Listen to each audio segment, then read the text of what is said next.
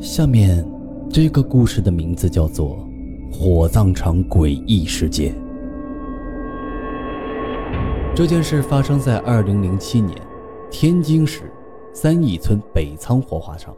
那年我刚刚毕业，我大学学习的专业是法医，可是啊，因为没有关系，找不到对口的工作，就选择来火葬场当了一名仪容整理师。这个工作虽然很多人都觉得晦气，但其实啊，工资很高，而且这种事家属都会塞上红包的，所以啊，每个月的收入还是很可观的。我想啊，干上几年，多攒些钱，在城里买个房子，到时候啊，找个女朋友。哎，不过以后的事谁会知道呢？我每天的工作就是整理那些尸体，给他们清洗身体，穿上寿衣，让他们干干净净、整整齐齐地上路。有一些尸体啊，家属还会要求给化一些简单的妆，让尸体看起来像是睡着了一样，以供亲朋好友来吊唁。可是啊，呃，总有一些尸体是因为意外死亡，比如车祸、凶杀，就会非常的难处理。这个时候就要我师傅出马了。他干这个工作已经二十多年了，手艺是我们行业里最好的。我师傅啊，就是不管尸体变成了什么样。他都有能力把它整理得像生前一样。哦，对了，师傅工作从来不戴手套，他说那样会影响他的手感。他觉得能让人整整齐齐的走是一件神圣艺术的事情。我依稀记得这件事情发生在一天晚上，那天晚上月黑风高的，我和师傅正在值夜班。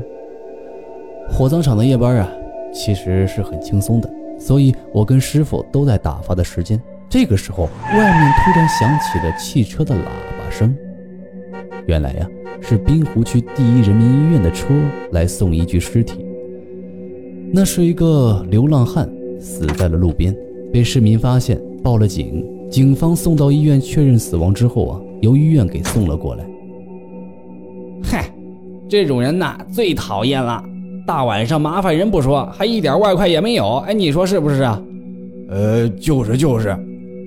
送尸体的小王和小戴放下尸体之后，都是满腹的牢骚。两个人呢，放下尸体就匆匆的走了。对于这种没有家属的尸体，我们处理起来呀也很简单，做一下检查和登记就行。等警方把死亡证明和火化证拿过来，就可以进行火化了。送来的是什么人呢？哦，师傅，送来的是一个流浪者，我已经登记完了。呃，没人领的骨灰啊，都快把库里堆满了，过几天呢还得清理一下。哦，师傅，不知道怎么会有那么多流浪的人呢？我正跟师傅有一搭无一搭的闲扯着，突然，这个时候停尸间的方向传来了奇怪的声音。你去看看，别让野猫野狗啊靠近尸体。哦，我知道了，我这就去看看。啊啊！师傅，师傅，我看到那个流浪汉的尸体在不停的挣扎着，像某种恶灵附体一样颤抖。尸体刚送来的时候，我已经做了彻底的检查，已经确定了他的死亡。师师傅。师傅，我所学习的专业和所从事的职业，让我成为了一个坚定的无神论者。可是眼前的景象让我对以往的认知产生了怀疑。师傅，你快来！师傅听见我的喊声，马上跑了过来。怎么了？大晚上的你喊啥呀？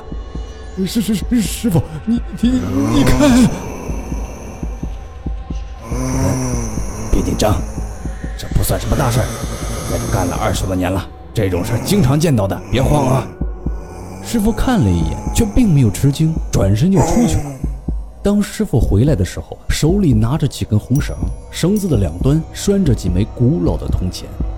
嘿，你小子别愣着，帮我摁住他！哦，好，好。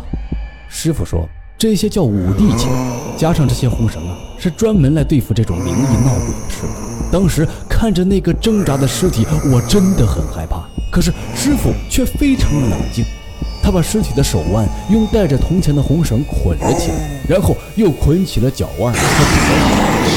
那个尸体当真就不动了。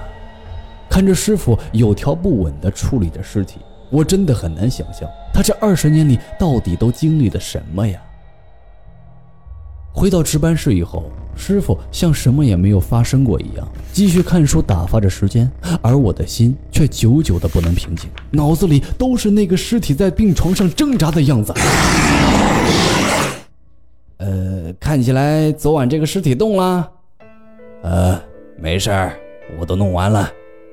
第二天，接班的工人们也都发现了这个尸体的异样，可是同样没有人感到吃惊。虽然呢。没有家属付钱，师傅还是给尸体做了简单的清理才下班。后来呀，听说警察在中午的时候送来了死亡证明和火化证，那具尸体很快被进行了火化处理，而骨灰也许永远都不会有人来领取。好了，这就是我要给你讲述的火葬场诡异事件。